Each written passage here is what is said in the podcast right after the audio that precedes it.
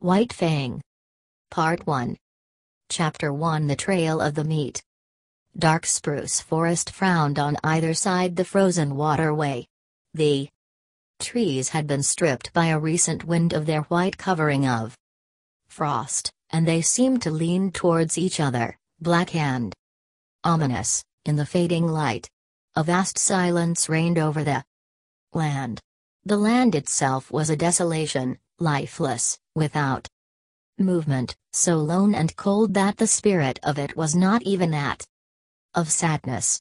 There was a hint in it of laughter, but of a laughter more terrible than any sadness, a laughter that was mirthless as the smile of the Sphinx, a laughter cold as the frost and partaking of the grimness of infallibility. It was the masterful and incommunicable wisdom of eternity laughing at the futility of life and the effort of life. It was the wild, the savage, frozen-hearted Northland wild. But there was life, abroad in the land and defiant. Down the frozen waterway toiled a string of wolfish dogs. Their bristly fur was rimed with frost. Their breath rose in the air as it left their mouths, spouting forth in spumes of vapor that settled upon the hair of their bodies and formed into crystals of frost. Leather harness was on the dogs, and leather traces attached them to a sled which dragged along behind. The sled was without runners. It was made of stout birch bark, and its full surface rested on the snow. The front end of the sled was turned up, like a scroll, in order to force down and under the bore of soft snow that surged like a wave before it.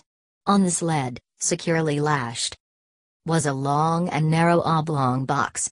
There were other things on the sled: blankets, an axe, and a coffee pot and frying pan, but prominent, occupying most of the space, was the long and narrow oblong box. In advance of the dogs, on wide snowshoes, toiled the man. At the rear of the sled toiled a second man. On the sled, in the box, lay a third man whose toil was over, a man whom the wild had conquered and beaten down until he would never move nor struggle again. It is not the way of the wild to like movement. Life is an offense to it, for life is movement, and the wild aims always to destroy movement. It freezes the water to prevent it running to the sea. It drives the sap out of the trees till they are frozen to their mighty hearts, and most ferociously and terribly of all does the wild harry and crush into submission man, man who is the most restless of life, ever in revolt against the dictum that all movement must in the end come to the cessation of movement. But at front and rear, unawed and indomitable, toiled the two men who were not yet dead. Their bodies were covered with fur and soft tanned leather. Eyelashes and cheeks and lips were so coated with the crystals from their frozen breath that their faces were not discernible. This gave them the seeming of ghostly masks, undertakers in a spectral world at the funeral of some ghost. But under it all they were men, penetrating the land of desolation and mockery and silence, puny adventurers bent on colossal adventure, pitting themselves against the might of a world as remote and alien and pulseless as the abysses of space. They traveled on without speech, saving their breath for the work of their bodies. On every side was the silence, pressing upon them with a tangible presence. It affected their minds as the many atmospheres of deep water affect the body of the diver.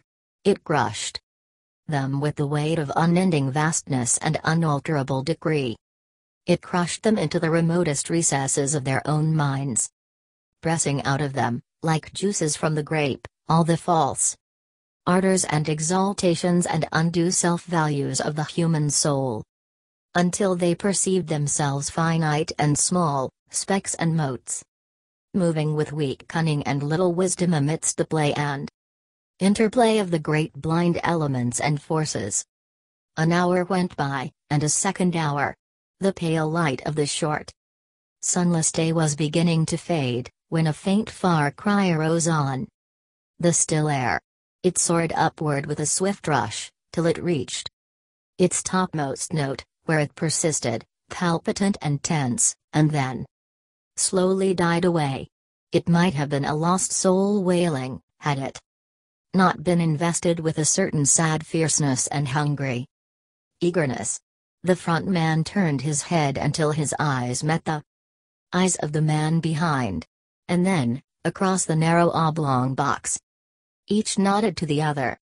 A second cry arose, piercing the silence with needle-like shrillness. Both men located the sound. It was to the rear, somewhere in the snow expanse they had just traversed.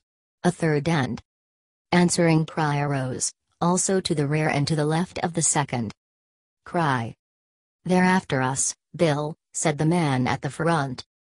His voice sounded hoarse and unreal, and he had spoken with apparent effort.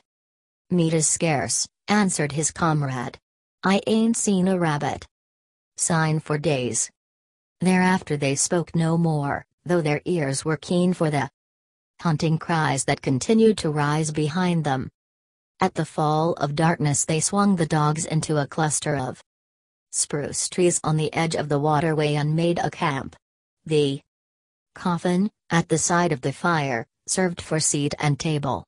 The wolf dogs, clustered on the far side of the fire, snarled and bickered among themselves, but evinced no inclination to stray off into the darkness. "Seems to me, Henry, they're staying remarkable close to camp," Bill commented. Henry, squatting over the fire and settling the pot of coffee with a piece of ice, nodded. Nor did he speak till he had taken his seat on the coffin and begun to eat. "They know where their hides is safe," he said. "They'd sooner eat grub than be grub. They're pretty wise, them dogs." Bill shook his head. "Oh, I don't know." His comrade looked at him curiously. "First time I ever heard you say anything about their not being wise." "Henry," said the other, munching with deliberation the bins he was eating, "did you happen to notice the way them dogs kicked up when I was a feedin' them?" "They did cut up more'n usual," Henry acknowledged. "How many dogs we got, Henry?" "Six." "Well, Henry." Bill stopped for a moment, in order that his words might gain greater significance. "As I was sayin', Henry, we've got six dogs. I took six fish out of the bag. I gave one fish to each dog, and, Henry, I was one fish short." "You counted wrong. We've got six dogs," the other reiterated dispassionately. "I took out six fish. One ear didn't get no fish. I came back to the bag afterward and got em his fish." "We've only got six dogs," Henry said. "Henry," Bill went on, "I won't say they was all dogs, but there was seven of em that got fish." Henry stopped eating to glance across the fire and count the dogs. "There's only six now," he said. "I saw the other one run off across the snow," Bill announced with cool positiveness. "I saw seven." Henry looked at him commiseratingly, and said, "I'll be almighty glad when this trip's over." "What do ye mean by that?" Bill demanded. "I mean that this load of iron is gettin' on your nerves, and that you're beginning to see things." "I thought of that," Bill answered gravely. "And so, when I saw it run off across the snow, I looked in the snow and saw its tracks. Then I counted the dogs and there was still six of em. The tracks is there in the snow now. D'ye want to look at em? I'll show em to you." Henry did not reply, but munched on in silence, until, the meal finished, he topped it with a final cupcake of coffee. He wiped his mouth with the back of his hand and said, "Then you're thinkin' as it was." A long wailing cry, fiercely sad, from somewhere in the darkness, had interrupted him. He stopped to listen to it, then he finished. his sentence with a wave of his hand toward the sound of the cry. One of them. Bill nodded. I'd a blame sight sooner think that than anything else. You noticed yourself the row the dogs made. Cry after cry, and answering cries, were turning the silence into a bedlam. From every side the cries arose, and the dogs betrayed their fear by huddling together and so close to the fire that their hair was scorched by the heat. Bill threw on more wood, before lighting his pipe. I'm thinking you're down in the mouth some, Henry said. Henry. He sucked meditatively at his pipe for some time before he went on. Henry, I was a thinkin' what a blame sight luckier he is than you and me'll ever be. He indicated the third person by a downward thrust of the thumb to the box on which they sat. You and me, Henry, when we die, we'll be lucky if we get enough stones over our carcasses to keep the dogs off of us. But we ain't got people and money and all the rest, like him. Henry rejoined. Long-distance funerals is something you and me can't exactly afford. What gets me, Henry, is what a chap like this, that's allured or something in his own country, and that's never had to bother about grub nor blankets, why he comes a button round the god-forsaken ends of the earth. That's what I can't exactly see. He might have lived to a ripe old age if he'd stayed at home. Henry agreed. Bill opened his mouth to speak, but changed his mind. Instead, he pointed towards the wall of darkness that pressed about them from every side. There was no suggestion of form in the utter blackness, only could be seen a pair of eyes gleaming like live coals. Henry indicated with his head a second pair, and a third. A circle of the gleaming eyes had drawn about their camp. Now and again a pair of eyes moved, or disappeared to appear again a moment later.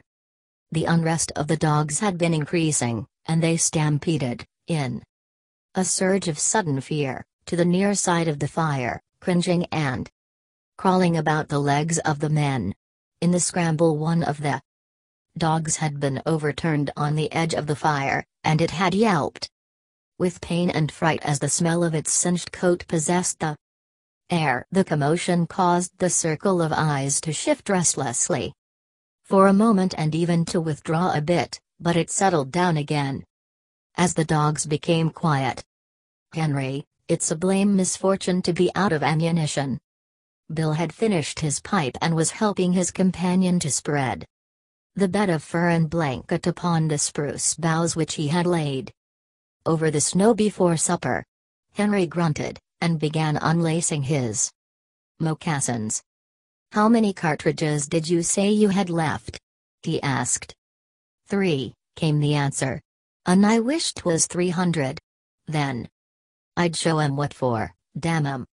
He shook his fist angrily at the gleaming eyes, and began securely to prop his moccasins before the fire.